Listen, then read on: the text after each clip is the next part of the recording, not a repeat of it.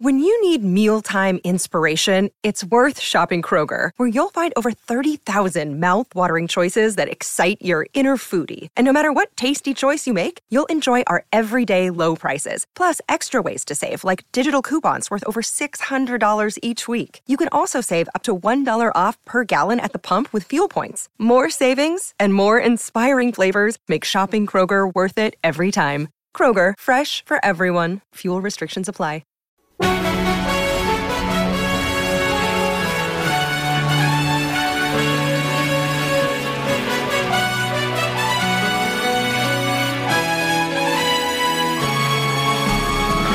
Celtics. Clock will start when it's touched. Havlicek touches it. It begins. Three seconds. Hondo off the gun. He's done it with a second. John Havlicek won it. It's Pierce. Is this the dagger? Gets it into Bird, and Wilkins is there. Bird comes free. Bird for the layup.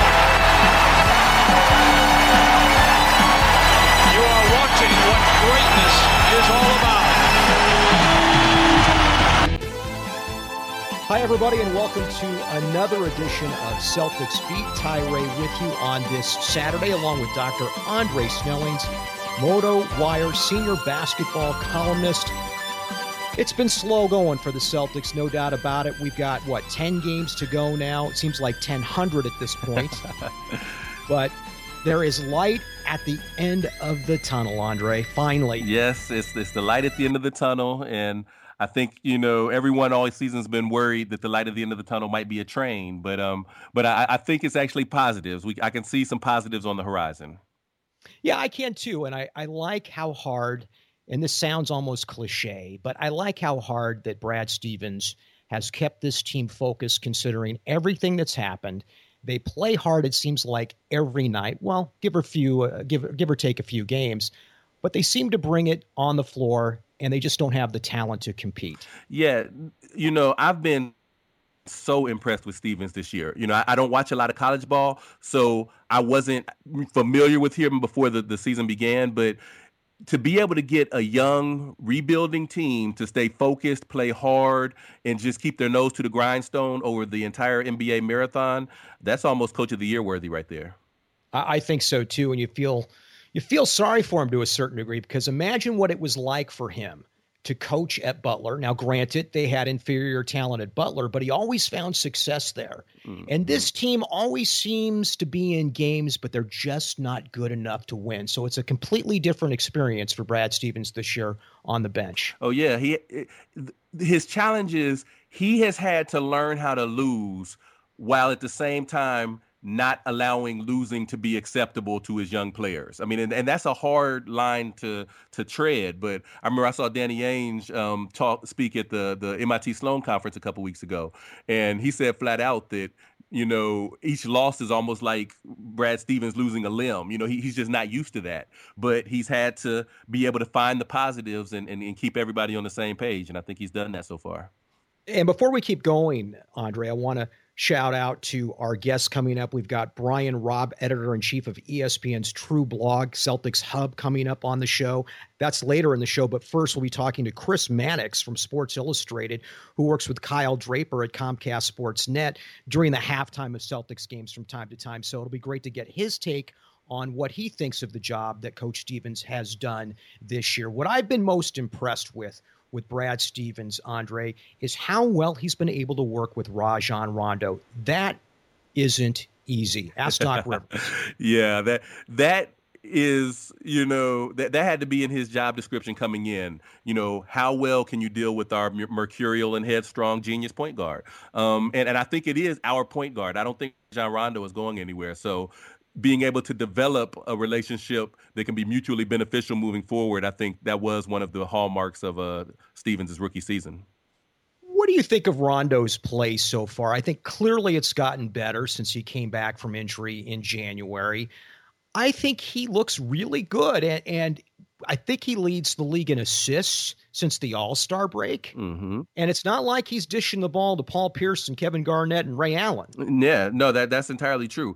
I think – more than anything else, I've been impressed with kind of the mindset and the will that Rondo is playing with on the floor. Because, you know, we're familiar with this game. You know, we know how it works. And I know a lot of people feel that that maybe the the Hall of Famers made Rondo to some extent.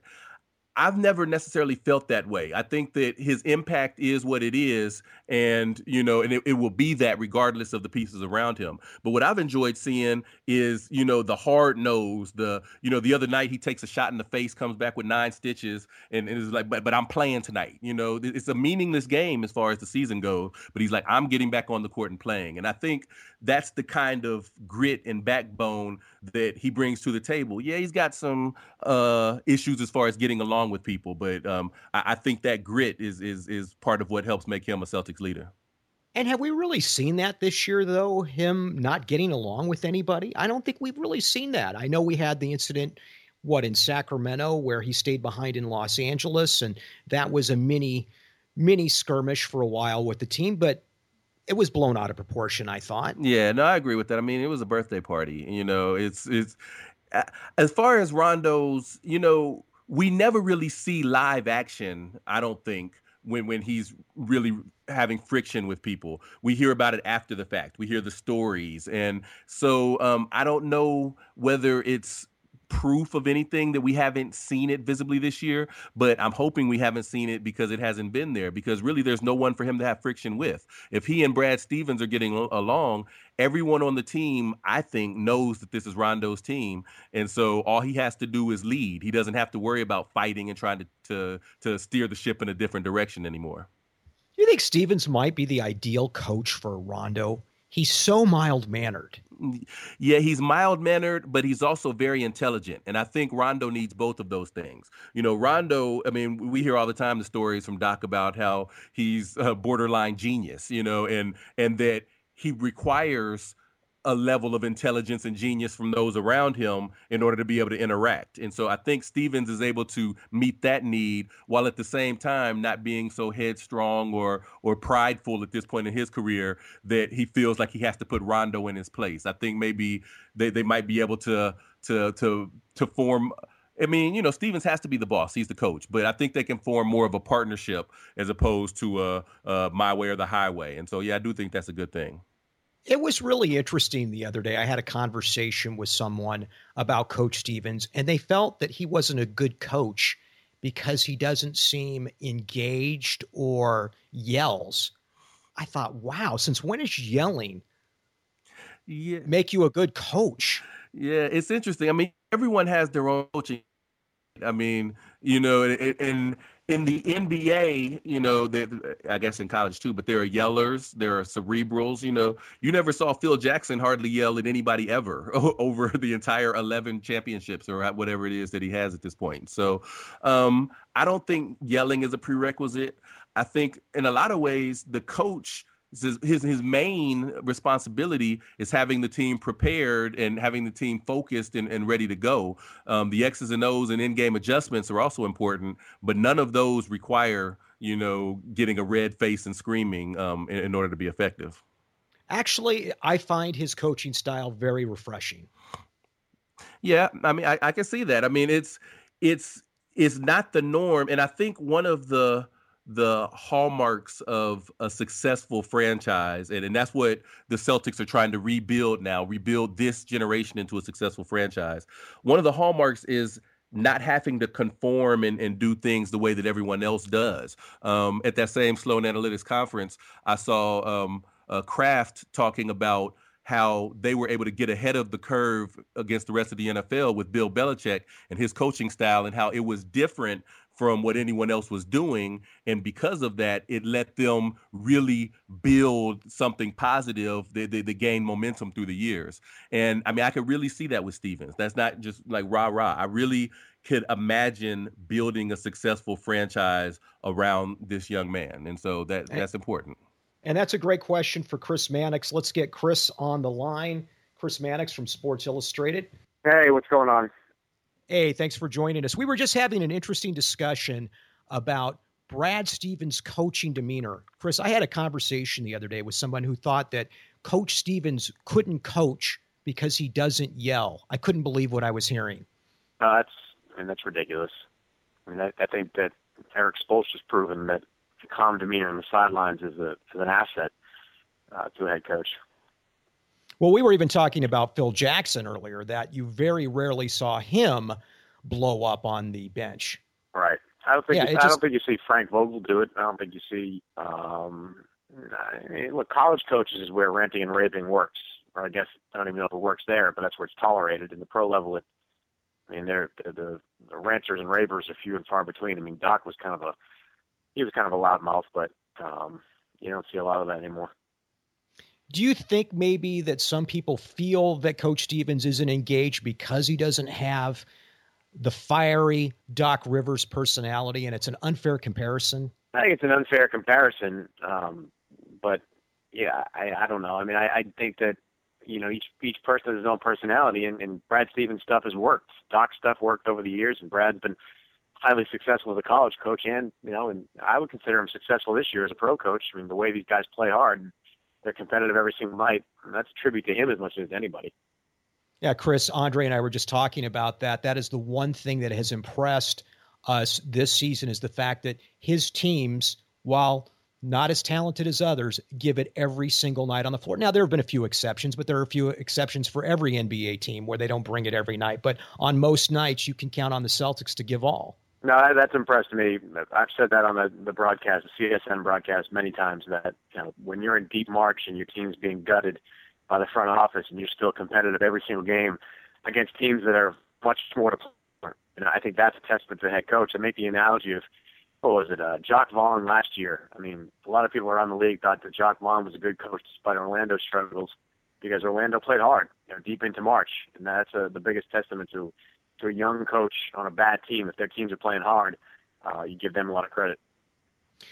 Chris, Danny Ainge said that the draft this year has been blown way out of proportion. What are your feelings on that? You know, I I, I get where Danny's coming from, and Danny and Dave, Jerry West, you know, both had similar comments uh, about the draft, and I understand that. Um, I, I disagree to some degree, though you know, just because there isn't a LeBron James in this year's draft uh, doesn't mean there aren't, you know, plenty of stars in the making in this draft. I mean, yeah, I think that Andrew Wiggins, you know, in the next three years is going to become a Paul George, uh, Tracy McGrady type of player. Uh, Parker certainly has the potential to be a great offensive player. Um, you know, Carmelo Anthony like on the offensive end of the floor, and you know, guys like Dante Exum and Julius Randle. I, I see all stars uh, in, in these guys just because of you know what they're they're they've shown they're capable of doing on the college level. And to the people that say that know, there's no Kobe Bryant in this year's draft or whatever, Kobe Bryant stunk his first year in the league. Kobe Bryant was the 13th overall pick in his draft. Uh, I just don't think that you know, the, anyone's able to accurately assess the future of the draft based on uh, you know one year or, or less. Uh, so I disagree with with Danny there. I, I think there's a the, this draft's got a, a very bright future. And when you look at the top five or six picks, uh, I, I think these guys are, are close to sure things. Well, it's interesting to hear your perspective on that because, um, you know, especially the ones at the top didn't cover themselves in glory in that first weekend of uh of the NCAA, and so I was curious to to hear whether you that changed at all your opinion of of what you thought they might be. Um, but it sounds like you feel like they're locked in to uh, to to to what they're going to be, regardless of how they've uh, performed so far. Yeah, the, the tournament, and I wrote about this in a magazine this week. The, the tournament, when it comes to improving a draft stock, um, or, or not really improving, but hurting a draft stock, it's totally irrelevant.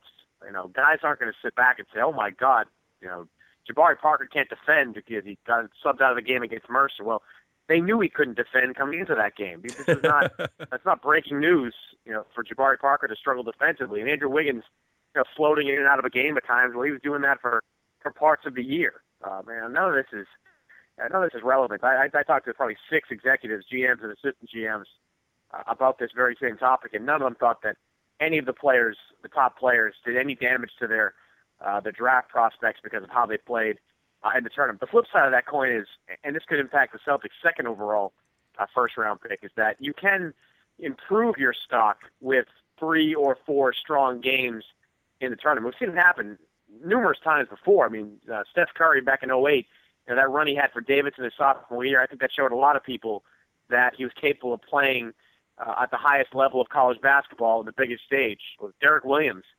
Uh, was it 2011? And he was a guy that, um, you know, he was going to be a lottery pick anyway, but because he played for Arizona, uh, he jumped all the way up to the number two overall pick in the draft. There's, there's examples of guys like that going in the draft right now. I mean, Nick Stauskas from from Michigan uh, shot 47% for his first two uh, uh, in his first two games. He's someone that, that I think is uh, improving his stock. Shabazz Napier. I mean, he's there's a whole cluster of, of backup point guard types in that 25 to 50 range uh, right now that that are available. I think Shabazz Napier has done a good job for himself the first two games of the tournament to improve his stock a little bit uh, as well. But I mean, think about the guys that stunk up the joint in the tournament. Uh, from the you know James Harden. I mean, he's terrible in his last game for Arizona State. He went number three overall. So I don't think that uh, a bad tournament run can hurt you, but I think a great tournament run can enhance your stock marginally going into the draft. Okay, interesting. That was a good point on James Harden too, because I watched him that summer after he got drafted in the Las Vegas Summer League, and I watched him live, and I, I came back and wrote, "Ah, this guy, he's he's just not athletic enough to really, you know, do his damage in the pros. So yeah, you definitely have to be um, careful about uh, these impressions you get. But um, let's pivot a little bit uh, back to the Celtics. Let's go to our Celtics beat fan question of the day, which comes from Nicola. To get your question asked on future shows, log on to facebook.com slash Celtics beat and pitch your question. So the question is, Recently, we've had guys such as Sean Devaney and Jay King on the show who seem to have contradicted the general consensus among the national media that Rajon Rondo will likely not be a Celtic by the summer of 2015, whether that's his choice or the organization's. We know that you're a big fan of Rondo. What have you been hearing, and what is your personal prediction on his future?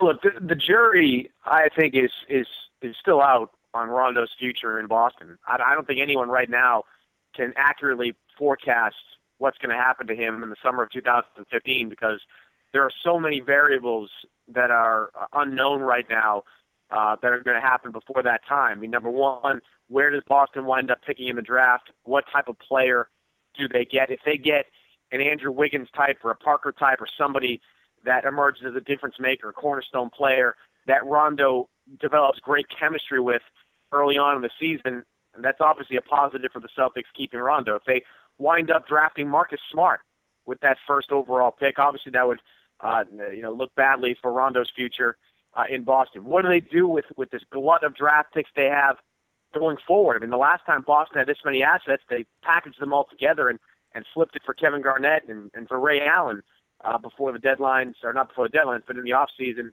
back in 2007. So these are all things that that we don't know right now, and we have no way of figuring out uh, until it, the, the situation plays itself out uh, over the next couple of months. If, if it remains the status quo, if Boston doesn't get the type of pick they're looking for and nothing really changes between now and next year, I've got a healthy amount of skepticism that Boston's going to be willing to commit uh, max dollars uh, to Rajon Rondo uh, going forward. But if this the, the dynamic has changed and they look like a team that you know, is, is headed towards a playoff berth or, or, or even better uh, going forward, I can certainly see Rondo sticking around. The one thing I think that that is a a constant here is that someone's going to give Rondo that max or close to max contract this offseason. There's just too many teams that are going to have cap flexibility in the summer of 2015 that believe Rondo is a max type player. And, and they say it only takes one, and I think that one is most certainly the New York Knicks. I mean, I have very little doubt that if they have cap flexibility, they're going to be willing to give Rondo that that uh, that big dollar money to play alongside Carmelo Anthony in the future. So there's lots of lots of variables, and I think the one thing that that will uh, remain confident is that Ron, the Celtics will have to pony up, uh, you know, close to max cash to keep Rondo in Boston. What about the futures of Kris Humphries, who has been a very nice player, very nice surprise this year, consistently giving effort every night, it seems like, for the Celtics, and Avery Bradley, who just can't stay healthy. Do you see them in a Boston uniform next year? You know, I, I don't necessarily see Humphreys in a Celtics uniform. Uh, you know, Humphries is going to be looking for that one last big contract, and I, I just don't see how Boston is all that interested in giving it to him. I mean, maybe if Humphries is okay with being a backup, maybe he really likes Boston, maybe if he takes a significant discount, uh, he'll come back. And we've heard Brad Stevens say numerous times that that Humphries, you know, really helps this team, and there's no question about that. I mean, love him or hate him, you know, and a lot of people do both. I mean, the guy is a legitimate double-double threat uh, every single night. But the future of this team at that power forward position, it's Jared Sullinger, it's Kelly Olynyk, it's ex draft pick uh, in the future. So you know Humphries might look for that bigger offer elsewhere from maybe a contending team that's you know one piece away, one backup forward away, one extra rebounder away uh, from uh, being really considered a championship team. Avery Bradley's a a different situation. Um, I, I think Bradley's going to get paid this offseason. I think someone's going to step to the plate and give him an offer that's somewhere in the neighborhood of, of seven to nine million dollars per year uh, over a four-year deal. Uh, you know, if, if Boston believes that that he's worth that, and I think at this point, what he's done, especially offensively, developing that mid-range jump shot, that three-point shot, really blossoming into the kind of offensive player we've seen him be as a defensive player uh, over the last couple of years you know, I think he's well worth the investment long term. He's still a guy in his early 20s who I think can become, you know, maybe not a starter on a playoff slash championship team, but absolutely that first guard off the bench who can do so many things uh, for a very good team. So, uh, you know, long story short, I, I, if I had to guess, I'd say Humphries no, and Bradley because of his age and his ability, uh, yes shifting gears just a little bit, um, Wyc Grousbeck has recently stated that he feels there will be fireworks this summer. And so I, I, was listening to your kind of evaluation of the draft and what you think about Rondo and, and some of these young players. So, what do you think the possibility is that Boston decides to go all in this summer for a second or third star um, out of free agency? Uh, and if so, who? Um, is Kevin Love, whose name we've heard mentioned, is he the only option, or is there anyone else they could legitimately go after? I don't think it happens, you know, via free agency this summer. I just don't think that's in Boston's plan. I think the plan for them is to use all these assets that they have, these first round picks they've been stockpiling, you know, plus some of their young talent and flip it uh, for that established star. I mean, that's what they did you know, back in 2007, and I think that's the most prudent way and the smartest way to go about things uh, right now. I mean, Boston, it's hard for the Celtics to to get into that that free agent chase right now because they don't have a good team.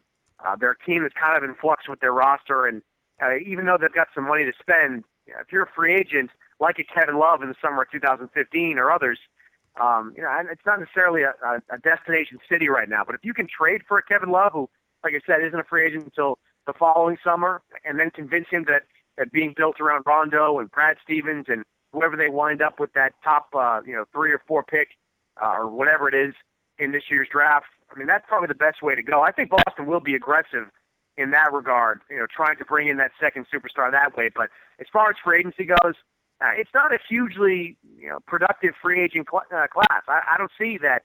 Um, I don't see any of the top guys. Obviously, LeBron and Bosh and Wade and Carmelo. They're not coming to Boston right now.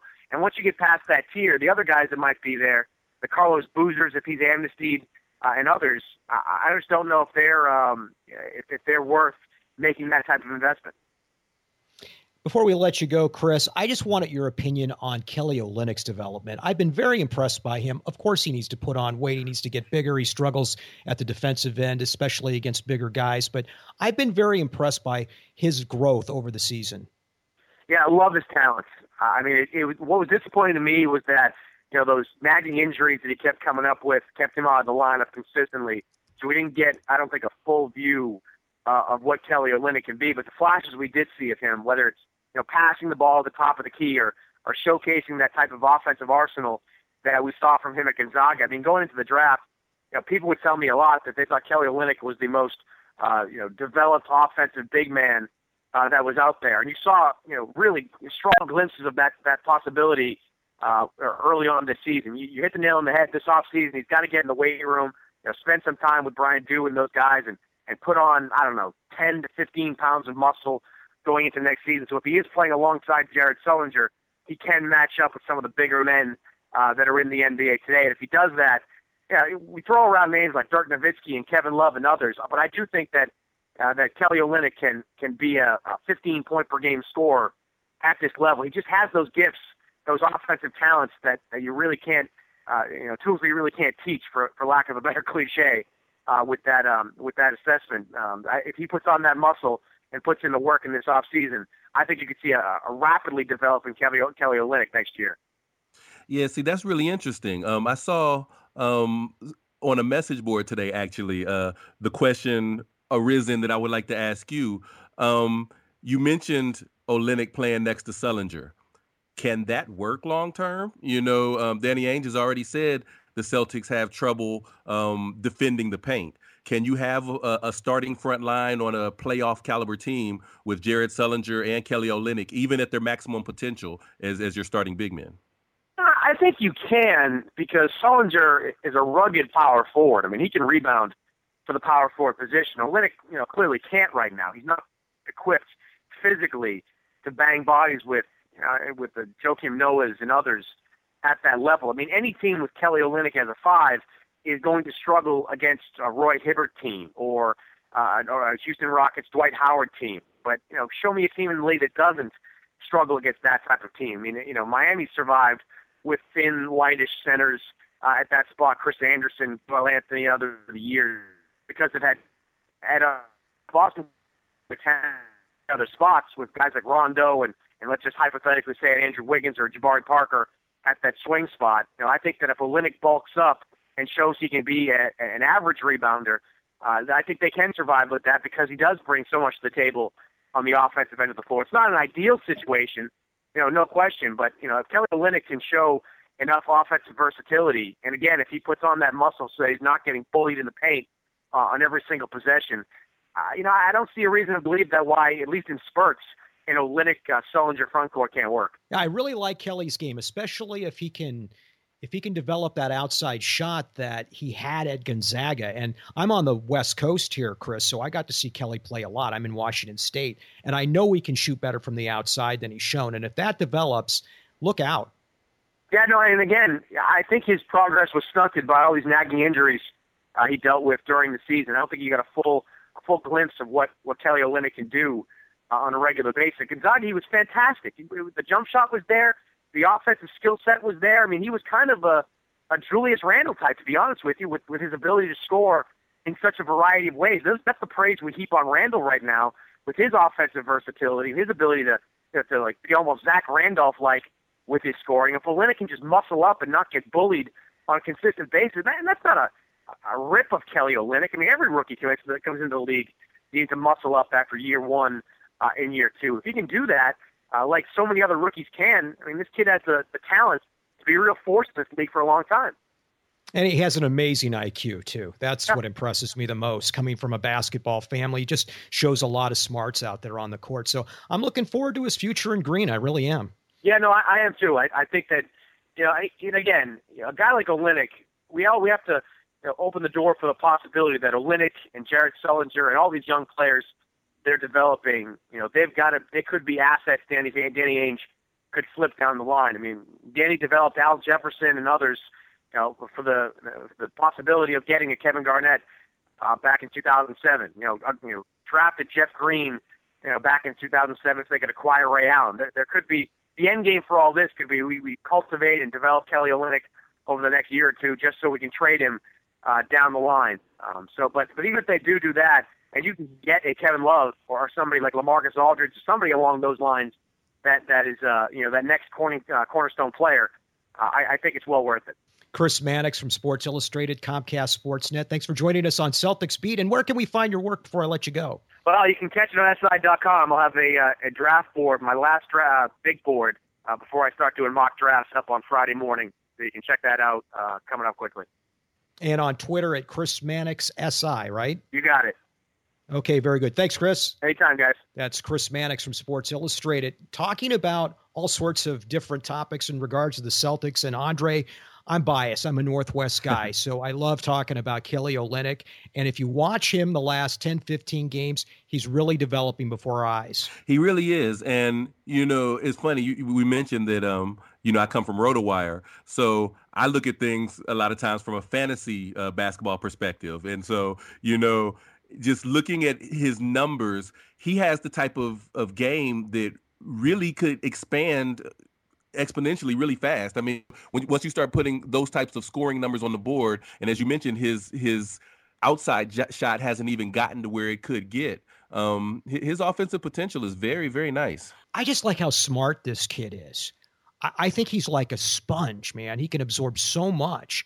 And I'm glad you're on board with me on this because I took a lot of heat. I was so excited draft night when the Celtics got Kelly Olynyk and everybody was going, Who? like Kelly Olynyk. played for Gonzaga. They were ranked number one at one time. Well, in the season that he played uh, the year before last. So I, I, just couldn't figure out why everybody thought he was such a stranger. And then they couldn't get his name right. They couldn't pronounce the school right. But being up here in the Pacific Northwest, it's like we're in a different country. Yeah, I mean, and you know, you mentioned your location, so um, my my location actually biases me to the other uh, young big man we were just talking about. You know, I'm born and raised in Ohio, um, and I'm, I still live in the Midwest. So I saw a lot of Jared Sullinger um, at Ohio State, and while he was there, before like well before the draft, I was like, "Ooh, I wish this guy could get to the Celtics," but I didn't think that he would because they, were drafting too high. So I was really happy when he fell to them. So you know, I, I think they're they're both um, kind of exciting young guys that, that have shown some development this year that, that maybe gives a little bit of promise for the future. I love Sully. He looks like he was born to be in green, doesn't he? Mm-hmm. He looks like a Celtic when he's on the floor. I like his attitude. I like like how lunch pail he goes about his business.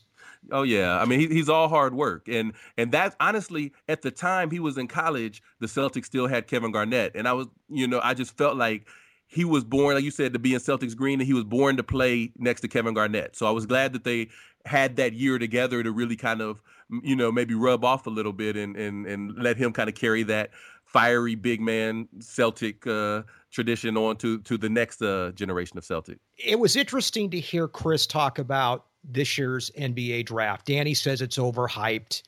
He disagrees. What are your thoughts on that? Before we get to our next next guest, Brian Robb. Yeah, I, I actually wrote a, a, article today about that. Um, my hoops lab to find on RotoWire. I, I wrote about how kind of underwhelming this year's draft class has been. Um, even throughout the season, but especially in the tournament, based on the hype. This was supposed to be the 2003, 1996, you know, historic draft, and I just haven't seen that from these players. I see nice players. You know, I see players that, you know, as as Chris said, they can be all stars, but I don't see like he, he said that Wiggins could be Tracy McGrady. I haven't seen Tracy McGrady. Tracy McGrady was arguably better than Kobe when they were at their peak. So I'll just say that this class has a ways to go to live up to the hype that they've had to date. And um, I'm willing to wait and see.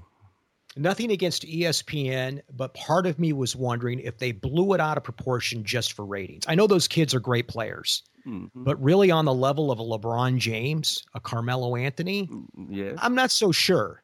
Yeah, that that's a legitimate concern. I mean, um, because the ratings have to be there. You know they can't have a downtime. And in last year's draft, was kind of universally panned as not being that good. So it, it, certainly helped them to dangle that carrot on the horizon, like, hey, but the next class is woo, you won't believe it. So I mean, I don't know. You know, the line between hype and reality is, um, you know, it, it shifts a lot. So you know. it, it, does. Now, what about Joel Embiid? What do you think? I think he's probably the player that interests me the most as a Celtic fan right now because he kind of has what the Celtics are missing. You know, I alluded to earlier, Danny mentioned that the Celtics' biggest weakness this year has been interior defense, interior big man. And Embiid, he he has the potential to be a very impact defensive big man in the NBA. And there aren't a lot of true centers like that coming along.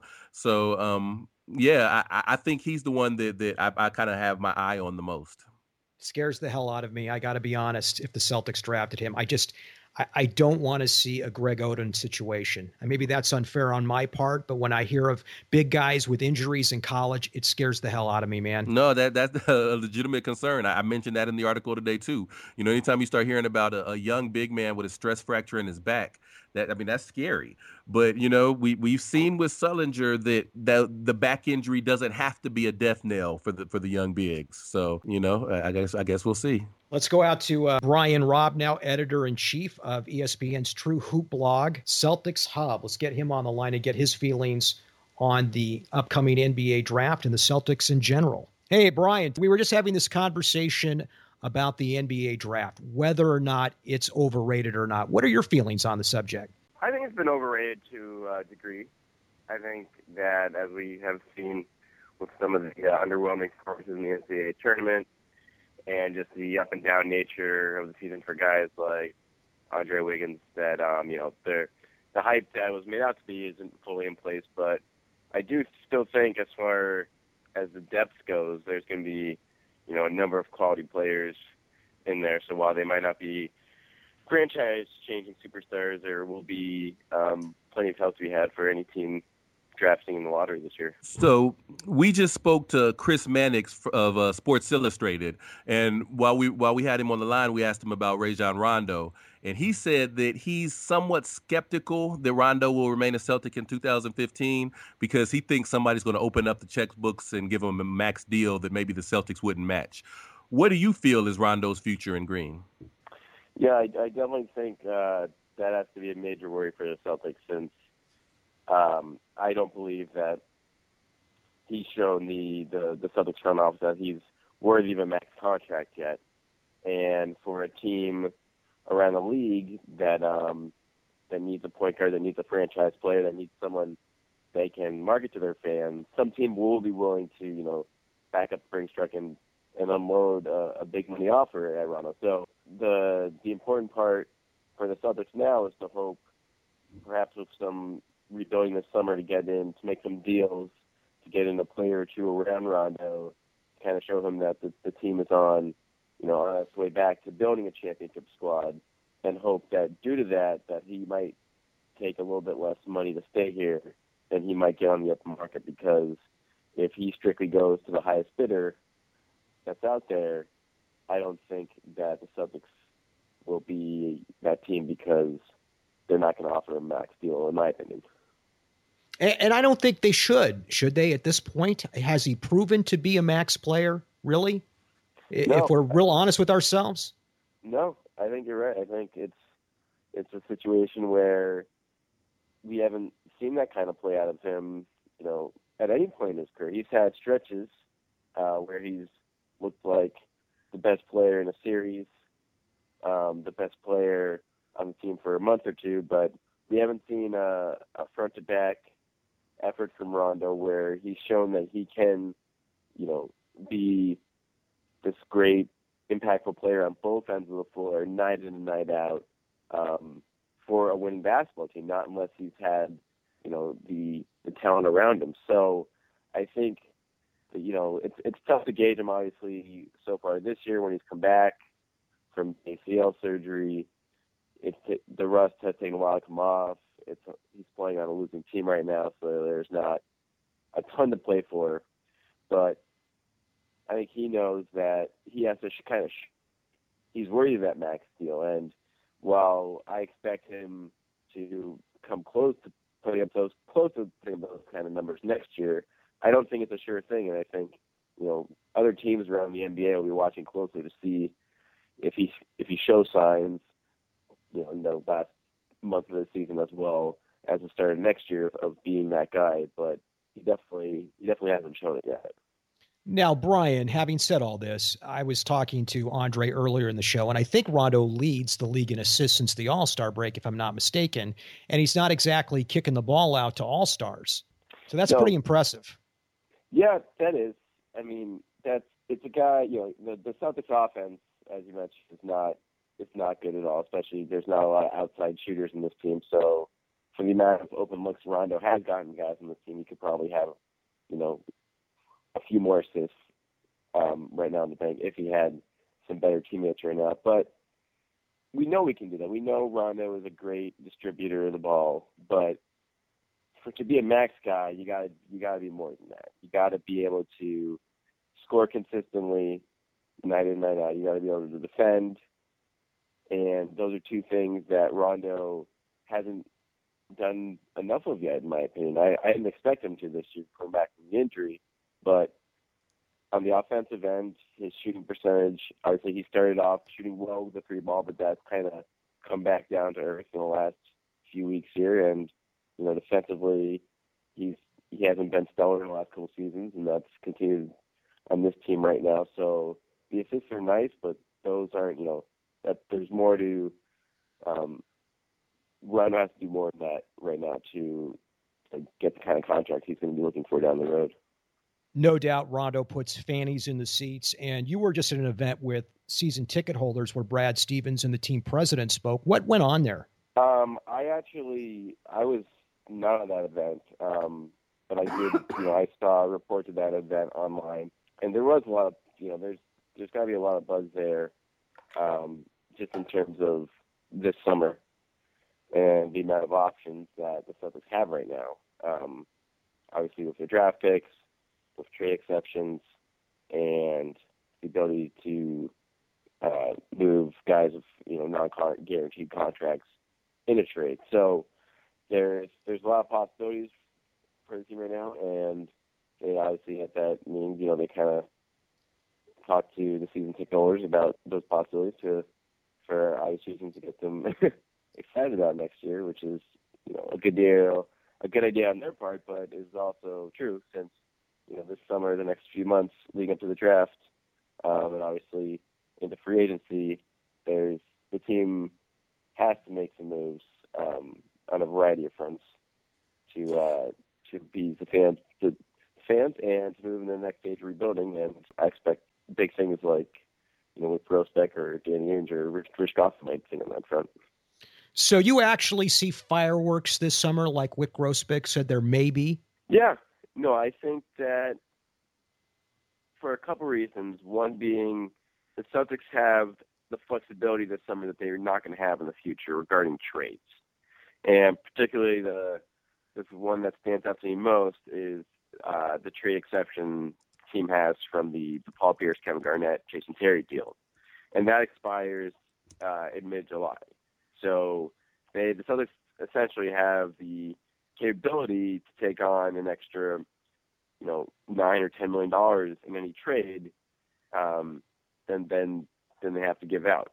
So that's that's a kind of a a chip that, you know, once if you don't use it, it's gone forever. So in order to make use of that, they need to do it this summer. And so that's why I feel like, you know, is, is it 100% sure that they're going to use that exception? No, but they did that trade for a reason, and getting that exception was a one of the main reasons why. So I feel like for a team that you know may be looking to kind of clear the books, maybe looking to dump some bad salary in addition to you know a younger prospect to make it worth the Celtics' while, that that's the kind of deal that Danny Ainge will be looking at to to try to you know kickstart the rebuilding in a hurry. Interesting. So, you know, Ainge has said repeatedly throughout the season that he thinks the current draft class is overhyped, and you you sounded a little less than impressed yourself um, when talking about this upcoming draft class. So, uh, let me pose a question to you: Is is the high draft pick or a key trade for a star, maybe using those draft picks, the better move for the Celtics moving forward?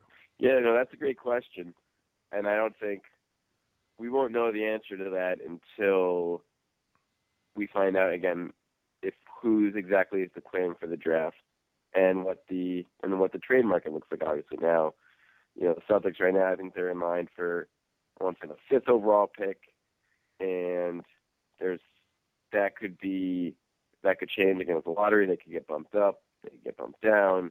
You don't know, but I think the important thing is is that Ainge is probably going to be very aggressive on both fronts. He's gonna he has the extra trade chips in additional draft picks for future years to to maneuver potentially if he wants to move up or perhaps you know package picks along with some players potentially you know like Jared Sullinger or Kelly and like those guys to get a bigger name in here. So I say right now I'm not sure what the best you know route is, but I'm I'm sure that the front office is going to be looking at every possibility closely to try to figure out what exactly is the smartest route to go on that front. What do you think about Kelly Olynyk and Jared Sullinger moving forward? Are those guys that you can build around? I don't think you can build around them necessarily. I think you can. I think on a good on a good team, I think they're going to be your uh, you know, fifth, sixth, and seventh best players when they're at their peak of their careers. But I don't think they're guys that you can kind of, you know, feel good about your team going forward if those are going to be featured prominently in your offense. Now, Sullinger's made great strides this year. Um, he's obviously tried to expand his outside game with the three-point shot. That has not uh, gone terrific so far. Um, but he's I believe he can be down the road. I think that can be he can be a starting power forward in this league on a good team. Um, Olynyk has gotten a lot better in the last couple of months as he's kind of gotten over the the rookie jitters. The game has seemingly slowed down for him a little bit. He obviously has the size advantage as a shooter to wreak havoc on teams, but uh, defensively, I worry about you know how much he can hold up. I don't see him being able to hold his own with you know frontline big men in the league in the starter. So I think he's more uh, better suited to being a guy off the bench that you bring in for uh, a scoring spark or to help um, you know just space the floor. But I don't see him being you know a starting player in this league down the road. Brian, on a personal level, how hard has it been to cover a team struggling like this? It's actually it's been interesting since you know I've covered the team closely since 2009, and so obviously this is the first year where it's been you know a bit slow, and but there has been enough going around with the team to to make it uh, an interesting experience for by and large for the majority of the year, whether it be um, you know all the trade possibilities, whether it be Rondo, obviously on with um, Omer Asik uh, down in Houston, and there's been enough young players that have shown potential throughout the year, along with obviously Rondo's return from the ACL. There's there's been a lot going on here, and the team is making a variety of moves on the trade front and the free agency front with the addition of Brad Stevens last summer. There's been there's been a lot going on. So while on the surface, uh, a 50 plus last season would seemingly be, you know, kind of boring to write about day in and day out, I really haven't found that to be the case for the large part. Brian, before we let you go, where can we find your work online? Uh, you can check it out at um, CelticsHub.com as well as uh, CBSBostonSports.com. Anything we should be keeping an eye out for? Uh, no, I'll just be, you know, I'm up there. We got daily updates at both spots, so just, um, you know, we'll keep keeping it going to the season ends, then be focusing on the draft as it comes up over the next couple months. Brian Robb, editor in chief of ESPN's True Hoop blog, Celtics Hub. Thanks for joining us on Celtics Beat. Thanks for having me, guys. You bet, anytime. And as our audience knows, Brian does a phenomenal job covering the Celtics for Celtics Hub as well as CBS Boston. Brian works alongside our guy Jared Weiss, whom you can follow on Twitter at CLNS underscore Jared Weiss. Jared shoots live, raw, and uncut videos from the Celtics locker room before and after every Celtics game. And he also hosts CLNS Radio's post game show, The Garden Report. Oh, yeah and it's all in high definition. Where can you find this? Log on to our YouTube channel, youtube.com backslash CLNS radio, and subscribe to have this delivered to your computer daily. So, Andre, it's really interesting getting different perspectives. First from Chris Mannix, then from Brian Robb, differing opinions on some subject, subjects. It was interesting to hear Chris talk about how excited he is about Kelly Olynyk. And Brian, the question is, still remains whether or not Kelly's going to be effective NBA player according to Brian.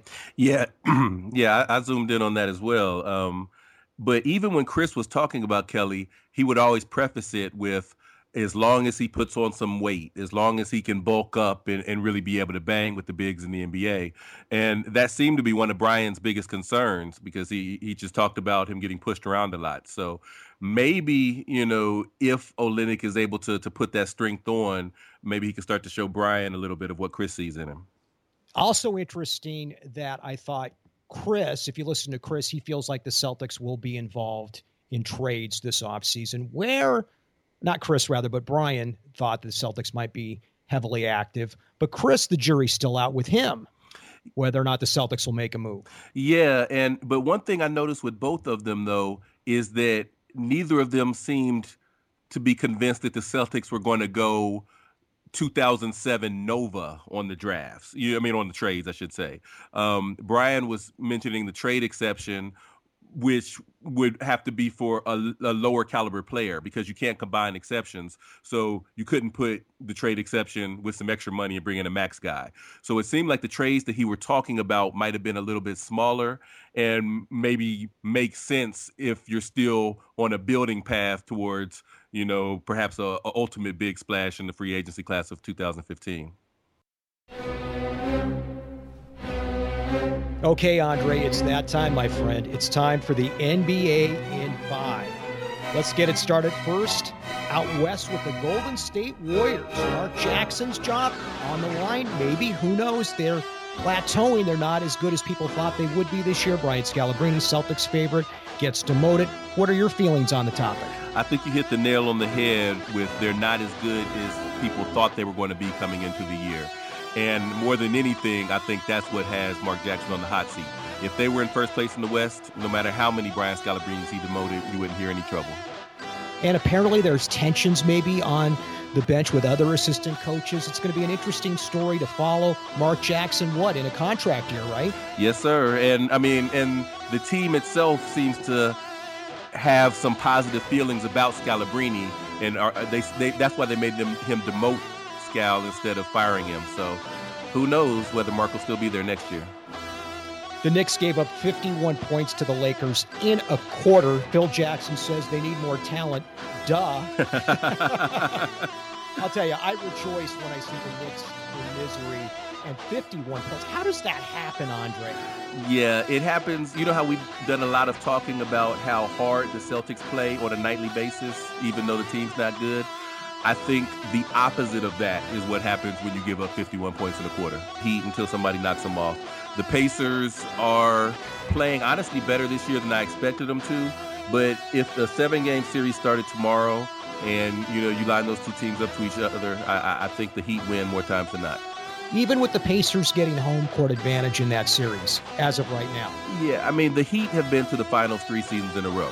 You know their, their core are, is championship tested veterans home court advantage is much more important for Indiana's psyche than it is for Miami's. I don't think they care where they play. What do you think of Paul George? That's a separate topic, but I've been so impressed by him. Yeah, he's I mean, he's just developed so quickly into really beyond what I expected him to be. Um, but I mean, he's he's clearly the leader of that team. They follow him. He plays hard, and I mean, he's really fun to watch. He's an explosive player. So yeah, I mean, I, I really like to see him joining the upper echelon as, is one of the better players in this league. Staying with the Pacers, Andrew Bynum out indefinitely. Soreness again with Andrew Bynum. We've seen this time and time again. Played two games for the Pacers. Was it worth taking a flyer on?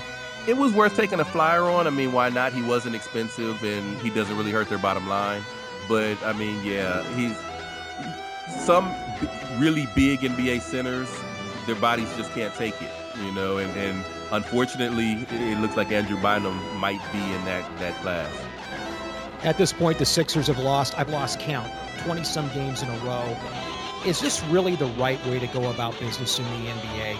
No, it's really not. And it's interesting because they've lost all of those games in a row and they still haven't. Uh, I guess, caught, you would say, the Milwaukee Bucks for the worst record in the league. So they have to be there. Like, what do we have to do to catch these guys? You know, but um, but no, it's not the right way. I mean, I, have heard veterans say it, and, and it's really true.